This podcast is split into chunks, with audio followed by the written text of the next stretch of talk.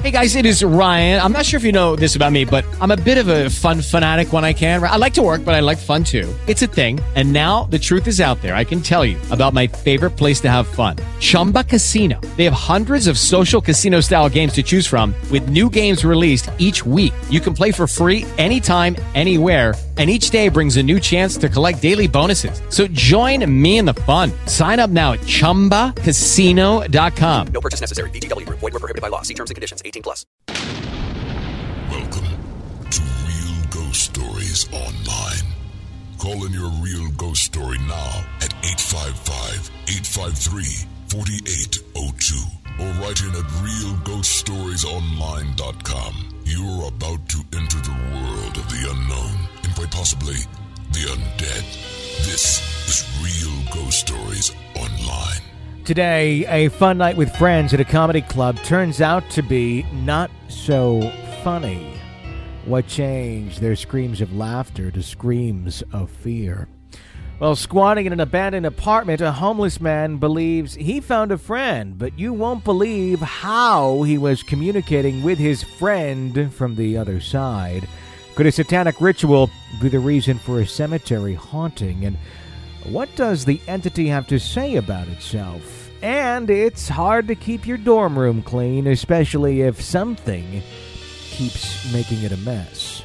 Those stories, your calls, and more today on Real Ghost Stories Online. Tony and Jenny Brueski joining you once again. Hello. Hello. And uh, I guess there's a drinking game that's been created around our show. I saw that. I For- think that's great. For Halloween, some folks have come up with this. Uh, someone uh, named Todd uh, sent it uh, to us and posted it up there on the message board, and I love it. I think uh, I'm just going to make this uh, really a horrible Halloween for all participating. In the, oh uh, yeah, they're gonna remember that for a couple days. because now we know the rules of it. So I'm just going to use every cliche that was listed off in the rules here, like within the first five minutes of the show, 20 times. so here's what it says. Uh, this guy says, Every year I throw a Halloween party, and at some point we all end up around my fireplace out back, and I usually have some scary music playing. This year, however, I did decide to have some fun with it. I've chosen some of my favorite episodes and will not listen to the last two episodes this week. I'll play those episodes while we are out with these stipulations. So this is we're going to be the entertainment for this guy's Halloween party. That is so nice. Yeah, and we're gonna have we're, we have a really good Halloween episode planned for you, and I'll talk about that in just a few minutes. But here's the rules of his uh, Halloween drinking game with real ghost stories online. Take a sip of your drink if Tony says something is dark. Okay, happens quite frequently. Jenny is uh, abruptly annoyed or disturbed by Tony. There's a haunted ship reference. Jenny tells someone to look up empath. Okay. Or a caller says, all of a sudden. Take two sips if Tony can't remember a reference or reference an episode. That happens pretty much all the time. Or Jenny is refusing to hypothetically go somewhere, which I do ask you to go to a lot of places. you do. Yeah. Uh, take a shot if you share the name with a caller or an emailer or anyone with their, in their story. Or take a shot if you hear an EVP in the background. Take a shot and choose someone else to haunt or take a shot with you uh, if you share the name with a ghost in the story. So there you go. There's there's the Real Ghost Stories Online unofficial drinking game for this Halloween. So I'm just going to go on a rant at the beginning of the show about how things are dark. How uh, I'll, I'll just do enough to annoy you as well. um, we'll talk about some ships and how dark they are. Um, you can mention something about empaths about 20 times, and we'll have them pretty well loaded up before we even get to one real legitimate story. The, those other episodes are going to sound really good. Prepare to projectile vomit Butterfinger everywhere. because that's what's going to happen. That's what I used to do on Halloween. That, that was like usually one of the. Uh, that's how you knew the night was a success and it was done. Projectile vomiting the candy. Oh, really? Because my parents, this is when I was a kid, it had nothing to do with liquor. It just simply had to do with uh, my parents believed that uh, the way I would learn not to overeat candy was to overeat candy. And they let me overeat candy. And I got sick almost every year for several years in a row. So I don't know, you know, after the first year they, they realized it didn't work and it learn I just kept doing it. Well, did you get sick in the bathroom or did you have to clean up any mess or No, it's usually I made it to the bathroom. Okay. Then that's not that bad of a thing. Now if somebody's projectile vomiting all over the carpet. Yeah, then it'd be kind of more of a mess. Yeah. But uh, that that and the um, the stocking too at Christmas, I would do that a bit. I would eat a ton of uh, you know Hershey's Kisses or whatever was in there. See, we never got much candy in our stocking. Ours were little knickknacks or small toys or like older I got nail polish and stuff like that. But candy was the main thing that you guys got in your stockings. Yeah, little airline bottles of liquor too, just to. Uh, That's awesome. it was cold up there, and you know when you're eight. no, I'm kidding. Um, but um, yeah, there you go. I think that's a fun game. Thank you, Todd, for uh, making the suggestion. Uh, and I hope everyone plays along and let us know uh, how that all works out for you. Uh, 855 853 4802 is our phone number. Hey, if you're not an EPP yet, please become one. If you enjoy the show, you listen uh, semi frequently. EPPs are the folks that are supporting the show and keeping the show alive, okay? So I know a lot of shows ask for donations, and then what you get in return is just the regular show every day. But what we do is we go one step above. Number one, you support the show. It's five bucks a month, or you can do one full year at 60 bucks and we give you a bonus episode just to our EPPs every single week. Full blown extra episode. You can listen to it on the weekend or whenever you're there. You know you need a fix of the show. Uh, you get that extra episode as an EPP, and it's a thank you to you for keeping our show alive. So obviously you get the free show every day. Everybody gets that, but wanted to give a little something extra to the folks who take the initiative and I have the desire to uh, to keep this show going. So thank you in advance if uh, if you're about to do that. If you already are an EPP, thank you very much. We greatly, greatly, greatly appreciate your support. And those emails, by the way, they go out once a week, usually on Saturdays. And uh, check your spam filter because I get a lot of emails going. I didn't quite see it. Then I'm like, check your spam. Oh, there it is. So and that goes to the email that you use through PayPal. So whatever you use through that, that's where that email. That's where the episode's going. If you need me to ma- move that around or something, I can do it. Just uh, shoot me an email, and we can get it uh, to you however we need. I don't want you to miss out on your EPP episodes of Real Ghost Stories Online. Uh, JD writes into us uh, says i have a lot of uh, traveling i do a lot of traveling around the world for work and when i go i like to find out about local ghost stories it seems to be a universal subject that interests most people and has no borders i've seen the real life dracula's castle i've been to poland where there's a castle that has a beware of ghost signs out front which you uh, take a wooden raft down the river to see and I've even lived in a house that was haunted at one point. But I think in all of my experiences, the most memorable one was in Omaha, Nebraska. A friend's girlfriend had won tickets to a comedy club, and we used to go see a psychic mind reader there. I forget the man's name, but we thought we'd be funny and try to stump this guy. The guy seemed to be so good at guessing what people were thinking that we were sure he was using plants in the audience a few acts into his show, his assistant came over and uh, handed a large book to one of my friends. Her instructions were to look through the book and pick any one word. Then, later, the man would call on him for one of his acts. About 20 minutes later, he called over and asked my friend to stand up. My friend was nervous because he said he forgot what word he had picked out of the book. I whispered to him just to make up a word that uh, there was no way this guy was for real. So he stood up, half drunk and confused. The man said that my friend was to think of the first letter of his word and then count uh, on the count of three. He would write the letter on the board and spin it around for all to see. The board spun around with the letter P on it. My friend started laughing and yelled out that wasn't the first letter. I think this really angered the man because he accused my friend of changing his word. He said he wasn't supposed to change his word and only think of one word. This time he would write the whole word out and spin the board around on the count of three.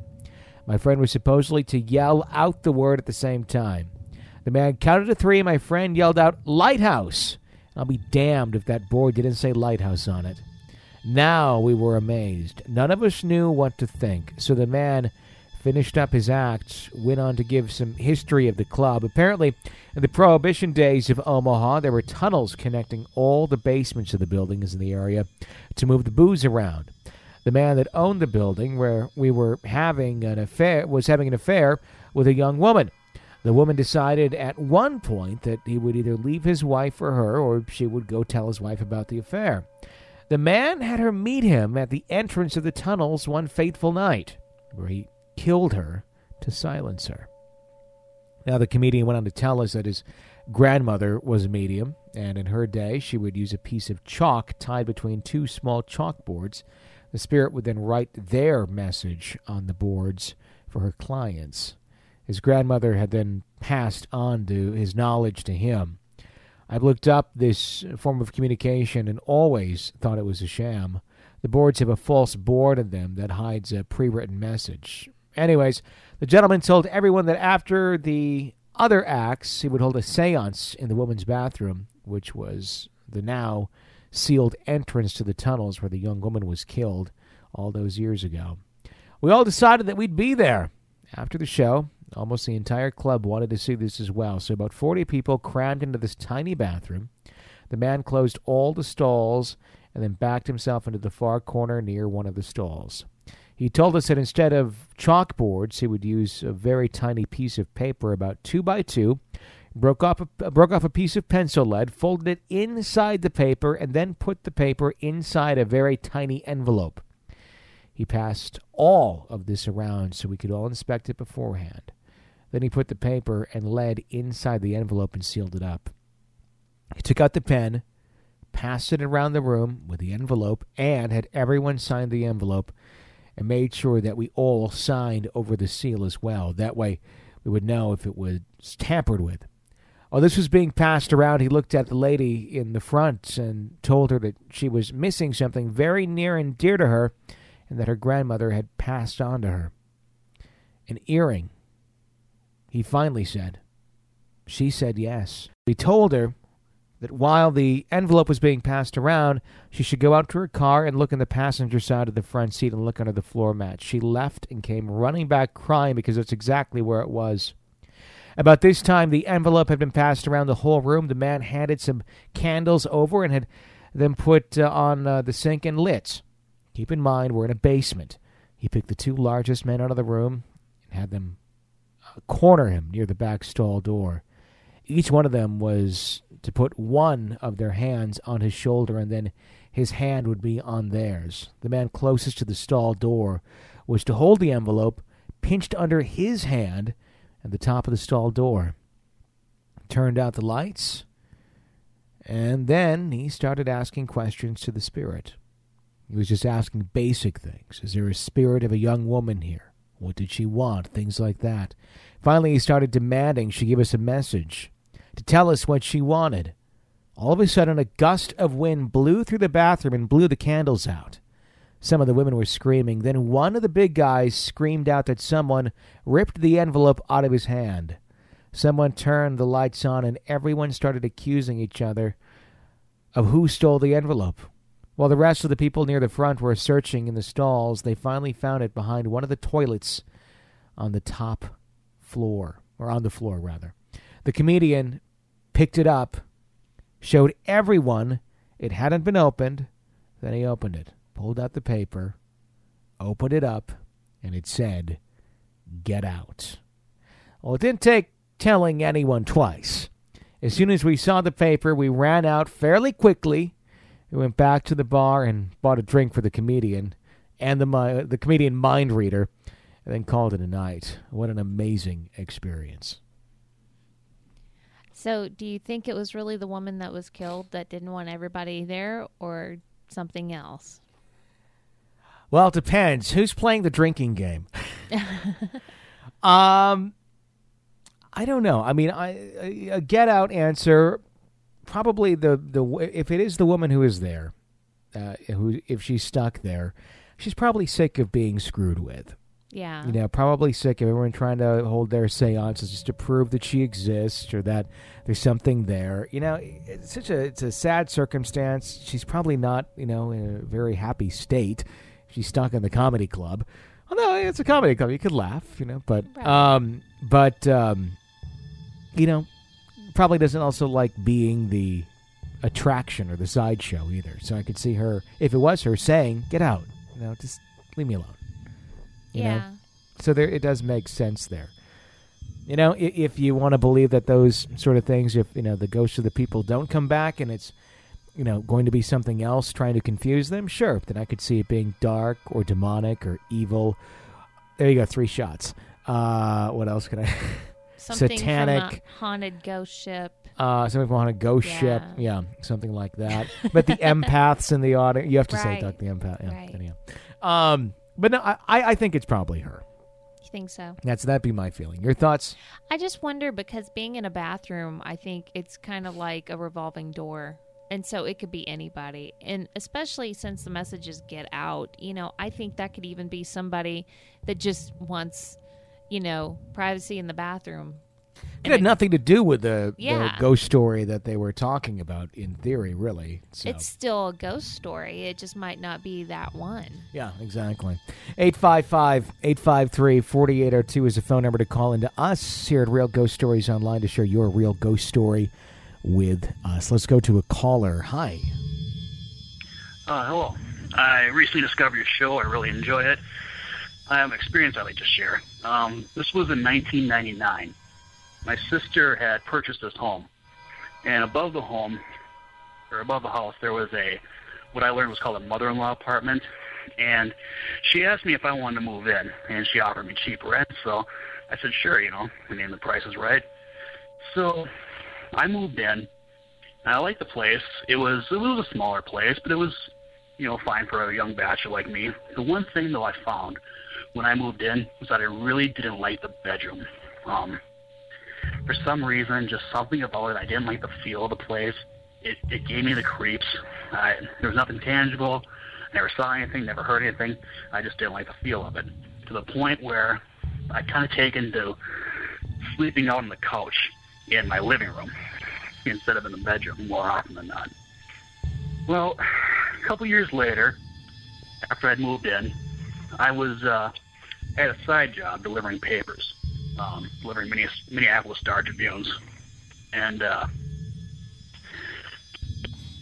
um, it was I delivered them on Saturday and Sunday early morning. It was it was more or less a graveyard shift job, very early Saturday and Sunday mornings my normal routine was I would come home on Sunday since uh, I didn't work at my regular job on Sunday. I would come home and kind of watch a little TV and then sleep a few hours, get up and enjoy the rest of the day. But on this one day I came home, I was just I was dog tired, just dead to the world. Just went right home, laid right down, started falling asleep. All of a sudden, something kind of woke me up, and I looked around. I was aware of my surroundings. I was aware of where I was. I saw the couch, saw the living room, but I could feel a presence standing over me. This was a malevolent female presence, and I couldn't really see her, but I could just, it was more like I could sense her. I could sort of see her outline. Um, it was, it was this old lady, and she started talking in this kind of croaky, old crone witch voice, and just started like taunting me and she and then she what was really weird is she's launching this poem uh this this evil poem with just with perfect rhyme and meter and i wish to this day i wish i would have had the foresight to get right up and write it down the words of it because I, I can't remember it now but the one thing i do remember was the last line was something to the effect of for thou shall be dead before midnight tonight and my reaction when this was going on was I wasn't I wasn't scared so much. I was actually kind of angry. You know, I I mean I was a younger guy. I was 24, 25 at the time. I thought it was tough, I guess, or something. I mean, but you know, my my reaction was, you know, hey, I don't know who you are. I don't know what you want with me, but you're not going to come into my house, get all up in my space, start talking that trash. You know, I'm, mean, I'm replicating the way I would have talked back then you know, you picked the wrong person to mess with. I was going to get up and confront this being, this this old witch, whatever she was. What I thought I was going to do, I don't know, but that's what that was my plan was. Get up, confront her, order her out. But what I didn't know was it was an old hag experience. So of course I couldn't move. That's when the terror set in. When I was trying to move, I couldn't. I was like, oh my god, I'm paralyzed. I'm completely paralyzed. I I didn't know what was happening. nothing like this had ever happened before. I'd never heard anything like this. So finally, laying there, just scared, I'm finally able to start to a toe. And then I kind of was start started to slowly be able to move again, and that's it's like the spell was broken. Suddenly she was gone. Um, I got up, I looked around, walked around my place a little bit, um, didn't see anything. Decided, okay, that was weird. But like I said, I was just so tired. They ended up going back to sleep. Well, when I woke up a little later, um, around noon, I got on the computer and I started doing some, doing some research. And I found that, uh, you know, I read up, you know, doing through search engines, I found out about Old Hag syndrome. I found out about night terrors, sleep paralysis. I was like, okay, that's what this is. That's what happened to me. I've, you know, I've always been interested in the paranormal, but you know, I'm also a rational person. I believe in science. I believe you always have to rule out rational and prosaic sort of uh, sort of explanations before you even start to go into paranormal. So I decided, okay, well, that's what this was. But my two lingering questions that make it hard for me to completely just write it off as a completely medical thing, um, completely rational thing, is number one, it's called Old Hag syndrome. So why do so many other people picture the same thing that I do, imagine the same thing I do, a, a witch and an old witch? And also, the other thing that I don't get is was the poem. Like I said, that poem was perfect, perfect rhyme and meter. Um, how I don't know how my mind, I'm just not that clever, how it could just manufacture something like that on the spot. So those those were my two things that I didn't that still make me wonder if there actually is something paranormal with uh, sleep paralysis, and if these beings maybe, you know, there's a medical explanation for it too, but maybe when you're in that state, when you're in that sleep disturbance, that's where you're vulnerable to attack. That's just my thought on it. Um, moved out a few years later. My sister sold the place. Moved into another place where the feeling was completely different. I was totally comfortable sleeping in the bedroom. Um, it wasn't until I bought the house where I'm living in right now that I started actually having once in a while the sleep paralysis again, where I start to feel like I'm under attack, but this time I'm instead of thinking I can just take it on on my own, I I pray right away and sort of like I'm able to will myself out of it and push back against whatever whatever I feel like is you know trying to attack me. That's my story, and uh, like I said, I really enjoy the show, and I hope you uh, continue to do it for a long time. Thank you. Bye. Okay, so that just validates what I say about sleep paralysis. I don't, I've never heard of old hag syndrome accompanied by a poem. Well, usually they break into some sort of song. No, they it's don't. like a Milli Vanilli or some bad 80s, so depending on what you're getting. his experience just sounds over the top, even for sleep paralysis. Sometimes Hazard from Richard Marx they go into. So I'll just carry on this conversation by myself while you're naming off obscure songs over there. You have any comment on the show? Or are you gonna? I'm trying to think of the lyrics to Hazard. Didn't know right. Anyhow. it? That's great. Anyhow, um, yeah, I, I don't know what it is either. I mean, I, I wish I, I think it'd be good if we had other folks weigh in as to if there's any knowledge answering that question of why is it that old hags, if you will, are the common occurrence with old hag syndrome. Obviously, enough people have seen it; it's got its own name. So, why is that? Is there a reason scientifically as to why people tend to see that image? Because I have no idea. Very bizarre. And I, I would be just as perplexed too when you, you get that poem, and if it's something you've never heard, I mean, likelihood of you coming up with it, I mean, uh, your mind can come up with pretty interesting things in its sleep that are pretty somewhat ingenious. That you may go, I can't figure that out, you know, in my you know waking hour, but it is very bizarre Yeah. Yeah, and I, I felt the same when I had that, that happen to me. I didn't ever open my eyes, so I never saw what the hell was on me. But um, it did freak the hell out of me, um, where I couldn't move. And I'm glad I didn't. I did not open my eyes because God knows what I would have seen.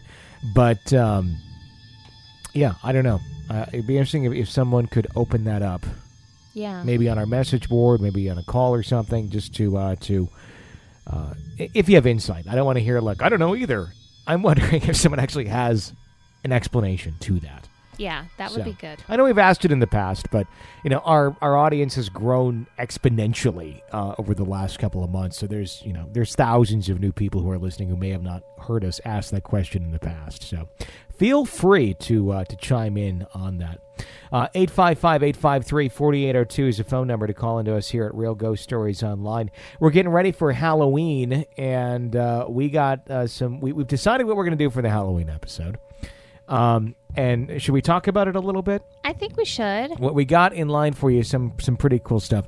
Uh, we we have some uh, some really good stories lined up for Halloween.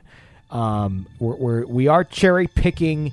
Uh, some of some of the best ones that have been coming in over the last couple of weeks. So if you sent in a good story the past couple of weeks and you're going, why has it not been on the show yet?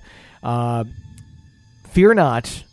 You may have made the Halloween episode because it's that good. Okay. Yes. If you think it's a really good epi- really good story, uh, we're wa- trying to save it for the Halloween episode. And if you have a really good story that you want to get into us, call it in, uh, write it in, uh, and if you think it, it's it's Halloween episode worthy, make note. Um, and then uh, we'll we'll be the judge of it ultimately. But uh, but do make note if you got that good story that you've really been wanting to share. Now is the time to do it because we're trying to put together just an excellent, excellent episode to release to you. Uh, and Halloween morning is when it'll come out. Then you'll get to choose when you want it, and you're you're going to get a two-hour episode on Halloween. Okay, so hour number one of the show on Halloween, and it'll be in two separate cuts because that's a large file to download if we do it straight two-hour cut. Uh, but two of them will be released on Halloween. Uh, hour number one, it's a normal show uh, with some of the best stories that we've gotten in over the past uh, couple of weeks, deemed by us. Um, so that'll be good. Then hour number two on Halloween, we're going to have on one of the best storytellers that has written into us uh, so far this year and told one of my favorite stories, the Ghost Clown story. and one of mine, the pig man. Yeah, the zombie ghost clown pigman. Uh, Oscar is is actually going to join us on the show on Halloween for hour number two to not only tell us uh, those stories again. So if you if you missed us reading his story, he's going to tell them to us in his own words, and we can ask him questions about it and dig a bit deeper uh, into that, and that in itself fills up a whole hour. But beyond that, he also has a couple new ones that Yeah. he shares. this man has had some very interesting, interesting to say the least, uh, paranormal experiences in his life, and it's it's a great second hour, and I think you're really going to enjoy it uh, on Halloween. So that's that's what we have coming for you on Halloween. So I hope you're excited about it. Make sure you uh, you download those episodes, and we'll release them at the normal times in the morning. There'll just be two of them for you on uh, on Halloween. That does not replace an EPP episode or anything like that. EPPs are going to get your episodes as well. This is just the uh, you know special Halloween thing that we're going to do for you. So It's our time of the year. yeah, some real ghost stories from real people. It's going to be a um, a really fun episode. I'm going to uh, go to a call now because I need to cough and uh, take a drink of water. So hi, you're on the air. Hi, this is Jennifer from San Marcos, Texas. My first time calling. I've been listening for, I don't know, two or three months now. Uh, my boyfriend has two kids. Uh, one is a boy, age five. One's a girl, uh, so like three and a half. He lives on a farm about a 100 acres next to his sister and his uncle. His house is about 200 yards off the highway, and most of the time he leaves his blinds and curtains that face the backyard open because in that direction there's only like a 100 acres of pasture and trees. Next door, 50 yards away, is the deceased grandparents' old farmhouse, and it's falling down. Anyways, one night the kids were trying to go to sleep in their bedrooms uh, located at the end of the house. He and I were sitting on the couch in the living room watching TV. We had the sound cut all the way down as not to distract them from focusing on falling asleep. The back door, with the curtains open, was directly across from us in the living room, so we could clearly see that nothing was there. About 20 minutes, the little girl comes running through the living room, very distraught, asking my boyfriend who the man was that was knocking on the door. We both were kind of puzzled, and we couldn't see anything there. She crawled up on the couch and stared at the window. She was kept saying, "The man at the door that's knocking, the man." He tried to contain his emotions, and he told her that nothing was there to go back to bed. But we knew that she had saw something. Before in the past, his kids have seen things on the farm. We assume that it's his grandfather. Uh, one morning when it was really dark, his son saw someone standing on a flat uh, car trailer that was parked at the edge of the yard, but he couldn't see anything. Anyways, uh, that's that's my story. Um, the great part of it is I'm moving into that house in about a month, so I'm sure I'll be calling back with more creepy stories. I absolutely love your show, and I listen every day at work. Thank you for bringing us all together uh, like a community. Thanks. Bye. Thank you for your call, and I do want to hear more stories about the house that you're moving into because it sounds like there's some stuff going on. How would you have handled it when we were first dating and when you moved in with me if I had a haunted house? Would you have been like eager to move in or would you have how, how what would you have done? Well, I think I probably would have been over enough to have gotten a feel on how it affected me and Yeah. In your house. You know, um, If it wasn't malevolent, it would have been an okay thing. Yeah, I mean, if it was just like an extra person kind of ghost, you know, not trying to really do bad things, but just there every once in a while, I I would have endured that for you. Yes. You would have endured a haunting. For you, yes. What if it was like Amityville? Then I would have tried to talk you into moving into my apartment. Flies. No. I would have still wanted to be with you, but not in that house. I really, uh, because that house, my first house that I had, I, I built, and I really did want to do like the Amityville windows somewhere. I'm so glad you didn't. It made no sense. It would have been so hard to have sold it. it would have made no sense whatsoever because there was it was not a house like that. No. But I just thought it would have been kind of funny and cool. It would have been really out of place on a ranch style. Completely. Yeah. Ah, yes. See, I wasn't thinking of things like resale when uh, when I got that house. You know, common sense things. It just I don't know. It was your first house. Exactly. So there you go. Uh, 855 853 4802. That's the phone number to call into Real Ghost Stories online. Here's another letter. It says, I was uh, homeless at the time, being extremely desperate. I found a disgusting room with a bed in it. The smell was manageable, and I knew I could survive here. The rest of the abandoned apartments in this flat were being used and then a question uh, uh, did pop into my mind as to why this abandoned room wasn't being used. The other clear observation I had made was the obvious letters scribbled all over the walls of this room. I figured it was a drug addict who had no idea what he was doing and started writing random alphabets all over the walls. I decided to rest, be grateful I had found a quiet room to myself. I was contemplating life. I uh, wanted out of this sort of living, but the economic crash had sucked the life out of many people. Then I noticed a ceiling fan with only one paddle attached to it. The rest were probably stolen. The ceiling fan was obviously broken, and so it came to my surprise when it started moving on its own, circling with one paddle attached to it, with no source of electricity powering it. I didn't mind at first. It was a hot day, and the ceiling fan was cooling the air. Then it started to get annoying when it would circle the other direction and then back the other direction. It began to even stop and then carry on, circling in different directions. I had no idea what was going on. Then it hit me. The ceiling fan with one paddle attached to it was more of a Ouija board and was pointing to a letter on the wall. It was trying to spell out something. I found a paper, a pencil, surprisingly in this room under the mattress. The first sentence I had written down from the moving ceiling fan was, Who are you? I replied, talking to the air, I'm John and I'm homeless. The ceiling fan then started rotating again, stopping and going again. This time, the message I wrote down was I am also homeless. Life is unfair, isn't it? I replied to the air, Yes, it is unfair. Then the ceiling fan started rotating again, landing on a letter. I wrote down its message, and this time it said, I was abandoned as a child and had to survive on my own ever since. And I replied, talking to the air, saying, That's terrible. I'm so very sorry.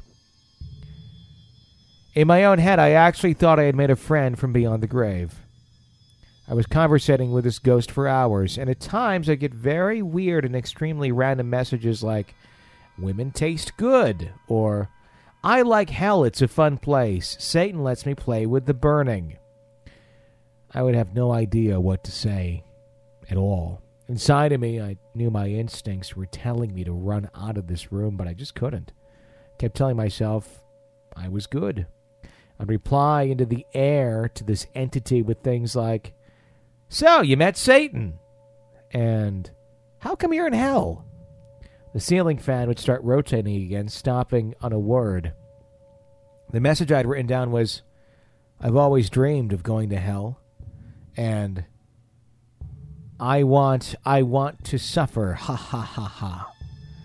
This entity was becoming random and erratic. I started to eventually feel a little threatened by its presence, and I needed a way to get out. I thought to myself that if I just ran out, it might do something to me because of me rushing and causing a scene. I wanted to be subtle and quiet. The ceiling fan then started rotating again, and the message I had written down made me gulp deep as I wrote it. I want to eat. To eat. And it stopped there, and I replied in the air, What do you want to eat?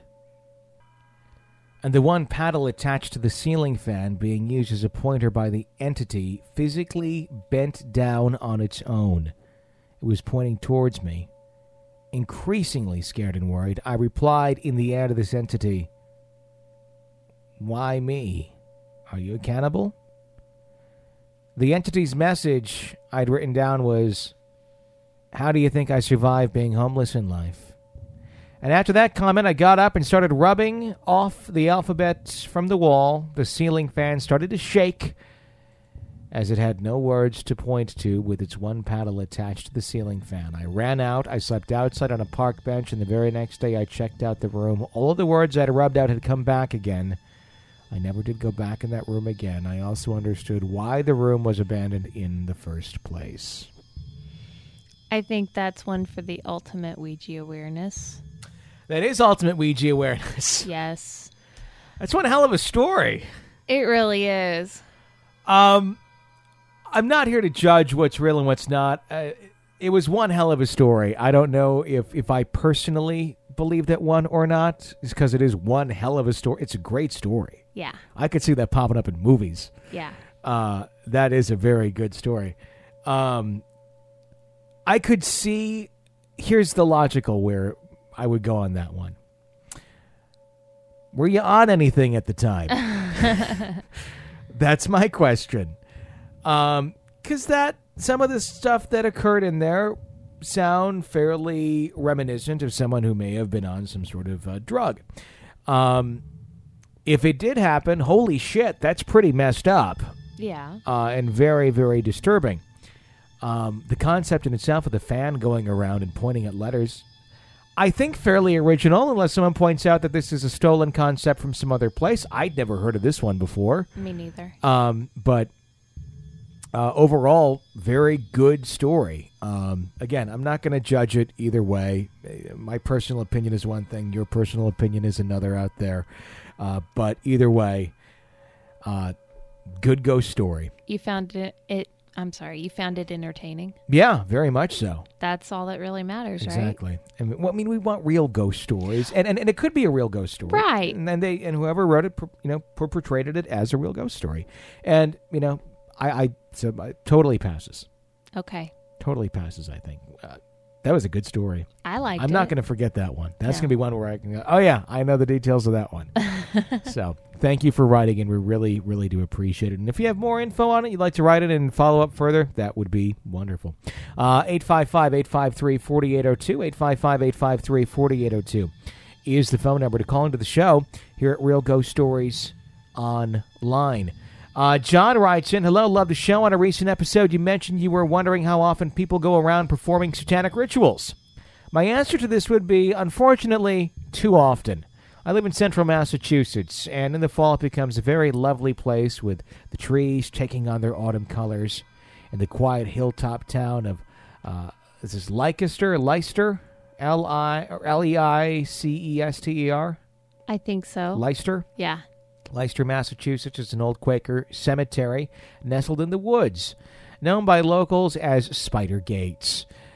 The name may seem nefarious, but it's just due to the design of the wrought iron fences leading into the cemetery. The cemetery has plenty of urban legends. There are seven gates to hell there. A man hung himself from a tree, a girl went missing. Uh, the usual urban tales. In the center of the cemetery is a raised bit of land with a flat, recessed stone, perhaps only a grave, but now known as the Devil's Pulpit. On a trip to the cemetery with a friend, we spent some time tossing empty beer cans from uh, disrespectful youths out of the grounds. Thinking I saw some trash on the Devil's Pulpit, I would pick it up. To my dismay, they were white, unscented wax candles on the four corners of the recessed stone. People uh, meddling in things they should not, I thought to myself, on a friend's plea, who is well well known paranormal researcher, but his name will be withheld. We were asked to participate in a nationwide experiment during a lunar eclipse a few years ago. We went to an alleged haunted area. I and a friend parked our car just outside the path leading to Spider Gates due to the venturing due to venturing into that cemetery after dusk is illegal. When the moon became eclipsed, coyotes began to howl as if celebrating a kill. Interesting, but not paranormal. We began to hold an EVP session with the car off, electrical devices off, etc. We began to call out and ask questions. While we were conducting the session, we heard footfalls in the snow. They sounded clearly human, one foot, then another, then a pause, one foot, then another, then a pause. Nothing else seemed out of place until the next day when I was listening back to the recording. During the session, I asked if the spirit believed to be haunting Spider Gates was human. There was a disturbance in the background audio. I plugged the audio into the audio editing software, took a sample of background noise from the beginning of the clip, and used to remove all the noise from the clip. There was still a noticeable audio discrepancy after I asked the question. Amplifying the audio, the response was clear No, I'm not. To me, there are three types of haunting energy, this can be burnt into a location, an example being a figure seen walking the same hall often but no shadows, no intelligence. A human spirit can be showing intellig- intelligence and demonic. Energy would not respond. So if it is not human, it leads me to believe people trying to get their kicks have welcomed something that does not belong in a peaceful cemetery. I think that's interesting that the entity tried to identify itself as demonic. Yeah, I mean, sometimes they just come right out and say that. Sometimes it's like, I'm a little girl. Look, I like ponies and rainbows and eating your skin. You know, things like that. Yeah, Uh, or, you know, uh, yeah. Interesting. it is. Maybe he just wanted to cut to the chase. He was sick of the bullshit. Yeah, here here's the deal. I'm a demon, Look. just saying. I'm going to totally ruin your life and fuck with you. So let's just get on with it, okay? Just let's start the conversation. I can follow you home and eat your cat. You know? just very right to the point. That's good. So there you go. Uh, 855 853 4802. That's a number to call into Real Ghost Stories Online. If you like the show, maybe you're a new listener this month, you found it looking for something spooky. We do this show year round, okay? Every single week. So uh, don't feel like, oh, you only get this at Halloween. No, it's a year round show. Uh, if you like the show, you listen frequently, consider supporting the show. We ask five bucks a month. We give you a bonus episode every single week. That equates to 52 extra episodes a year just for our EPPs who are supporting the show. Uh, you can also do a, a one year donation right there at a time where it's 60 bucks, and then you're in for the year. You get all those episodes sent uh, to you uh, as we release them throughout the year. So, not a bad deal. A little extra thank you, and you keep our show alive. That's that's what it's all about. So we appreciate you guys. Essentially, it's like a crowd funded show. Is is really what it is. So we thank you so much for helping keep this show a going because we love doing it for you. Let's go another caller at uh, 855 853 4802. Hi. Hey guys, my name's Andrew. I'm calling from Montreal, Quebec. First of all, I'm a huge fan of the show. I first started listening about four months ago, and I've been hooked. Uh, I think I've caught up to almost everything that you guys have ever recorded. Been on the YouTube channels. You guys are doing a great job, so it's fantastic. Thank you so much for doing what you do. Um, I have a story that I haven't told many people. Um, uh, given just listening to the show itself has given me the courage to actually speak up about it uh, just from hearing what other people have had the courage to actually do and talk about it on the air. And um, I decided I'm going to let you guys know uh, the one and only time that something has happened to me supernatural. Um, I first moved out when I was 17 years old. I was living on my own with an elderly lady. It was in a duplex. So she lived in the bottom half of the duplex. And I lived upstairs. She was 80 years old, um, a friend of a friend of the family's type of thing. Uh, she was 80 years old, but she had so much energy, and she was amazing to be around. And I really just fell in love with her from the first day I met her. Before I actually moved in with her, just because for an 80 year old, she acted like she was 60, and it was great. She would just walk everywhere, do her own groceries, and you know, so active and so full of life. Um, so when the opportunity came for me to move out and I moved in with her, I was incredibly happy. I thought it was going to be really cool even though I had my own place and whatnot, I thought, uh, you know, I'd be able to help her out with groceries and everything. So uh, I moved in there, and for the first, you know, three, four months, everything was perfect. Things was going well. I wouldn't see her very much. Uh, I would see her in passing as I'm going out to work. I was pretty active at the time too, doing a lot of jogging, exercising, a lot more than I'm doing now. But uh, I was pretty active, and um, you know, a lot of work, a lot of long hours, um, and then I'd get home and go out jogging, go out biking, whatnot, keep myself active. Uh, after about four months, uh, I started coming home from work around 6 p.m. and I would be exhausted, just like completely exhausted from the time I stepped in the front door. Uh, it's like the time I stepped into my apartment, I was just like, oh my God, I'm completely tired. And I would just sit on the couch, turn on the TV, and I would pass out, completely out until the next morning. I wouldn't even make it to my bed. My alarm clock on my phone would go off, and I would wake up at about, you know, seven in the morning, and I'd be like, what happened last night? I didn't even eat supper. You know, I'd wake up super hungry and just tired still, even though I just passed out for about 12 hours, but I'm still just exhausted. And this went on for about a month. And um, I started to tell a friend about it at work. He was another guy um, that I had known for a long time. And just a little background, we're all from the West Indies. So technically, I'm from, my parents are from Guyana, which is in South America, but it's part of the Caribbean. So it's part of the West Indies. Uh, the lady I'm living with, she's from Trinidad, which is also part of the Caribbean and the West Indies. And this guy I used to work with, he's also Trinidad, which is also from the West Indies. So I started telling him about it. He's just like, he was really into supernatural stuff and whatnot. But he was just at that point, we were just like, he's, you know, he's bringing me to the pharmacy and telling me to get some vitamins and you know all that stuff. So that's what I was doing, just trying to eat healthier, get some vitamins. wasn't helping. Um, two more months went by, and the same thing was happening to me. I would just pass out every single night.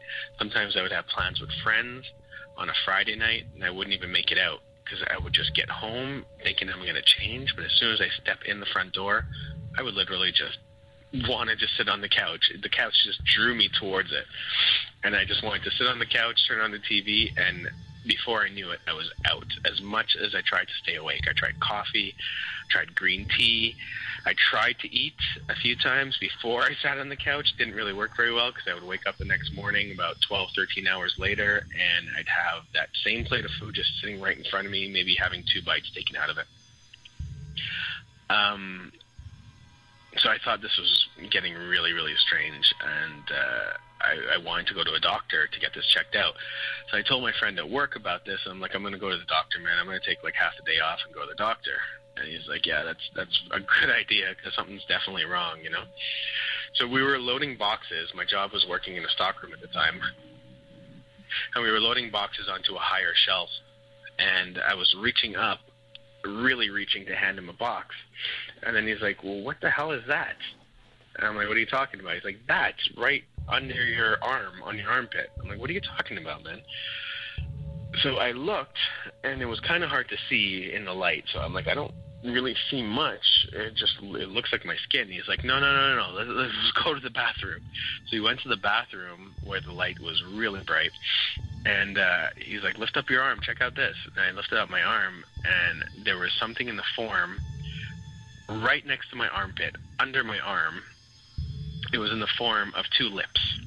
It looked like a bite mark, but there wasn't any puncture wounds but it was perfectly formed as if there was a top lip and a bottom lip. And it was all black and blue.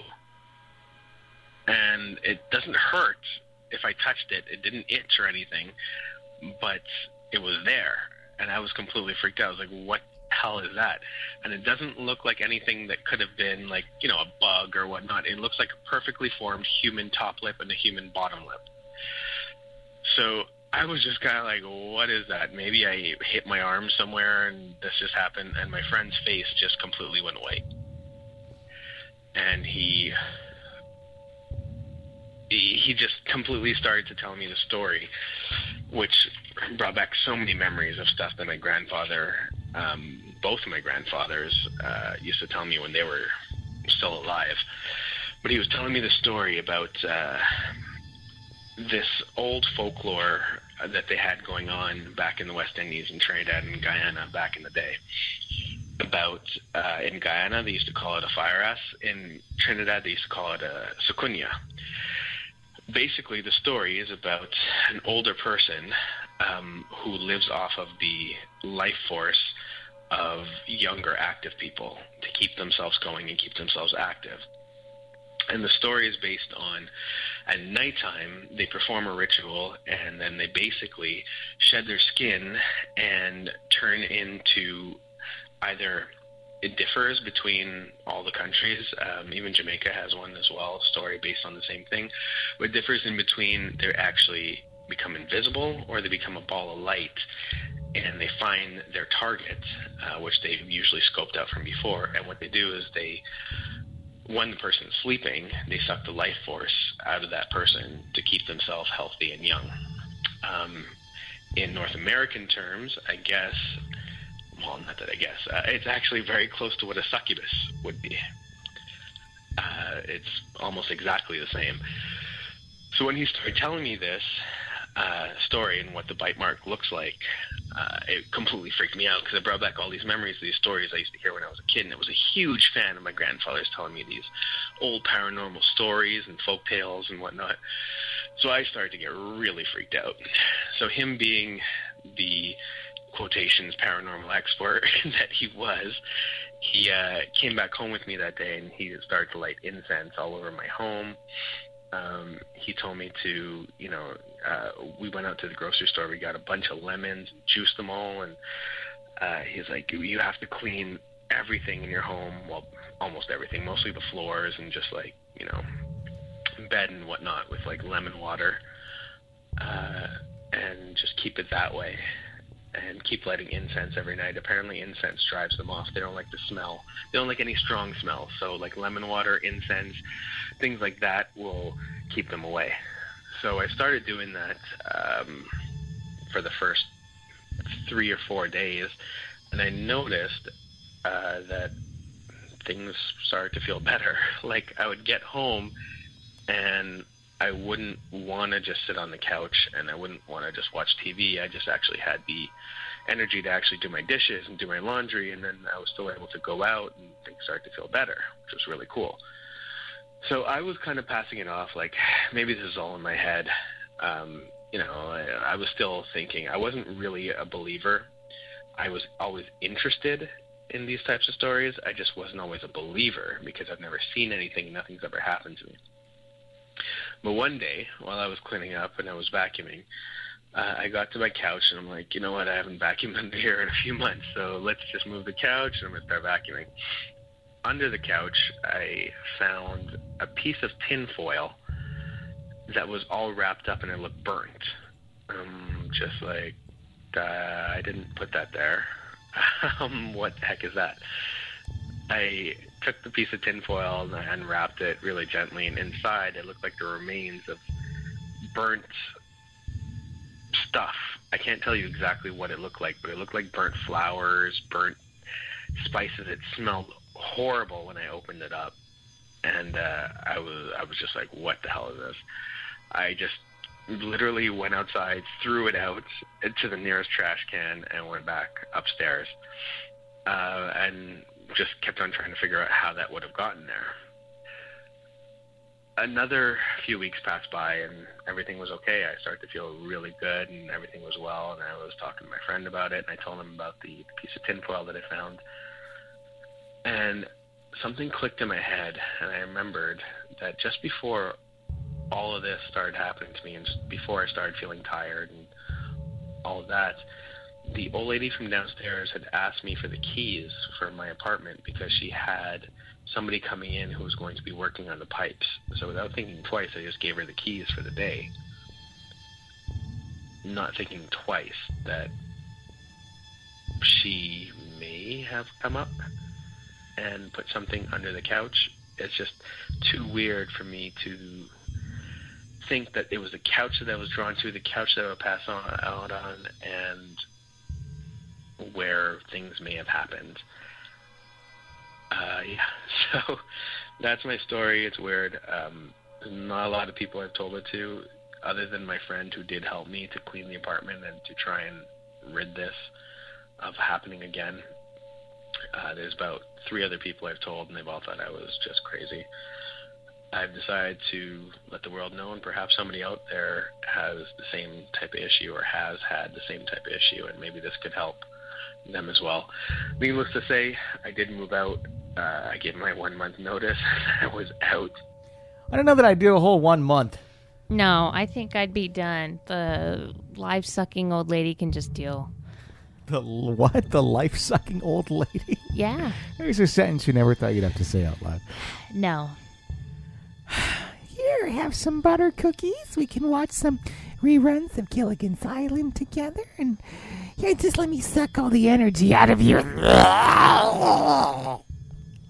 You just just goes to show you sometimes you just can't guess what they're what people are up to. Not just old people, but anybody. I don't trust any old people at all. I think they're all trying to do this sort of thing. I'm Yeah. very, I like if I volunteer or anything, like at a retirement home or something. I'm like I walk around with a crucifix. I'm like, get away from me, old person. I'm kidding. No, I don't. But that's really messed up. I mean, that really would be like the, the last person.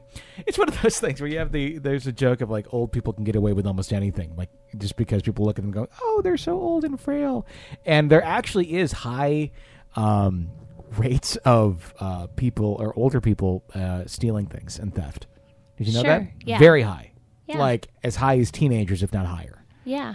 because I mean, and it, it's interesting. I mean, there's some people get a thrill out of it, and but they're just they're like the least suspected of it. But stealing life from a younger person That's creepy. It is very creepy. It's pretty messed up.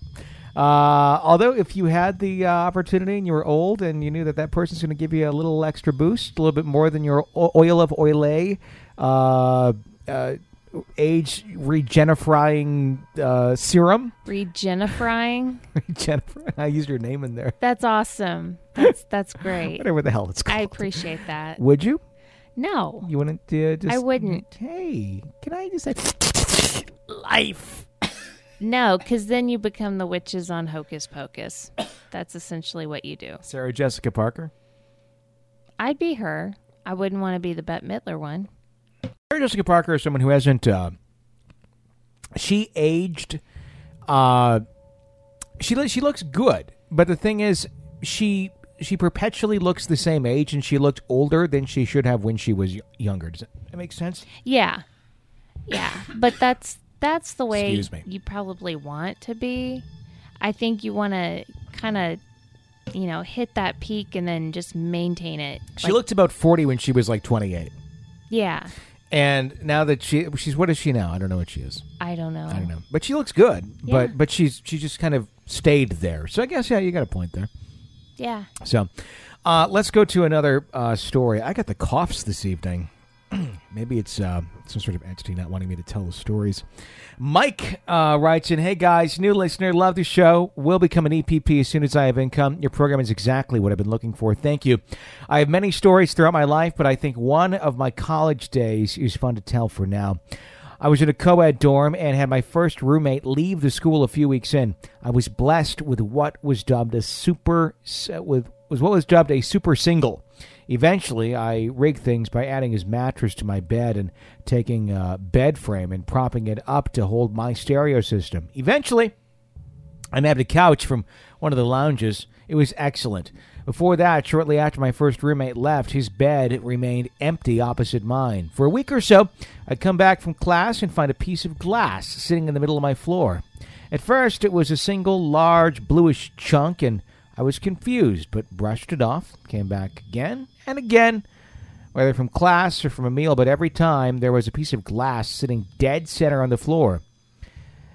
It had begun to concern me, but what are you going to do? One day, I was hanging out with a friend, and I told her and her roommate about the incidents. My friend Renee was freaked out, but her roommate Jonah thought I was lying. We went down the hall to my room, and sure enough, there was a piece on the floor. Jonah accused me of planting the piece. I scoured the floor, found nothing, and left making sure the door was locked behind us. Back in their room, we waited an hour or so when Joanna suggested we go check again. We went back, and sure enough, another piece sat in the middle of the floor. Joanna ran back to her room screaming. Renee helped me scour the floor again, and we found some more pieces behind the back foot of my ex roommate's bed. We discovered it to be pieces of a broken glass pipe, probably my old roommate's, but we never discovered how many pieces ended up in the middle of the floor. Supposedly, a girl had climbed onto the third floor balcony of the adjacent building, shot herself in the face, and fell to her death. I don't think it was related, but there was a history of unusual things. This was UC Santa Cruz, by the way, and my favorite part was the next day I showed up to my room to find a Blair Witch style stick thing hanging off my door. Thank you, Renee. I still have it these 15 years later. Many more stories if you're interested, and thank you for the incredible opportunity, Mike. Okay, so I don't think the girl that shot herself really has anything to do with the glass in his apartment, but that's uh-huh. or his dorm, but that's still really strange that that kept showing up. So something's going on in that dorm. Want to hear my theory? Sure. Ghost bullet. Ghost bullet. Okay, here. Girl shot herself, the adjacent building. Bullet goes through the window of his dorm, Uh-huh. okay, and destroyed whatever was in there, the energy. And the bullet or the energy continues to go through that room and shatter things. And that's what's called, I don't know. That's where I was thinking. Okay. I mean, it's somewhat logical, It's but kind of like a residual yeah. thing. But the thing is, you'd have to. They weren't attributing it to like broken things every time you know they were in. There was like a new shattered vase or vase or whatever, um, you know, all over the floor every time they went in. It was just a random piece of glass. Okay. So, but I don't know. That that's how I would connect the two if the two are remotely connected. Yeah. There you go. Okay. I don't think it's that crazy. No, it's not. No, I just never would have thought of that. So I don't know. Good story then, nonetheless. We would like to hear more stories if you got them. 855-853-4802. That is our phone number here at Real Ghost Stories Online. You can call in seven days a week, 24 hours a day. And that's where you tell us your ghost stories and we play them back here on the show. Of course, you can always write in as well at realghoststoriesonline.com. Be sure to subscribe to the show, whatever platform you're listening to us on. You don't miss any episodes then. We do the show as often as we can every single week here at Real Ghost Stories Online. So uh, by subscribing, you get those shows sent directly to you. So that ain't a bad thing. It helps us grow, and you get shows right there. And please become an EPP. Help support the show if uh, you are so inclined, have the funds to do so. And uh, would like to see the show live on and continue. That's uh, a big part of it right there, those EPPs. So We have a lot of hard costs that go into the show, and those help cover them. 855 853 4802 is a no phone number to call into. Hopefully, we hear your real ghost story on a future episode. Till next time, for Jenny Brueski, I'm Tony Brueski. Thanks for listening to Real Ghost Stories Online.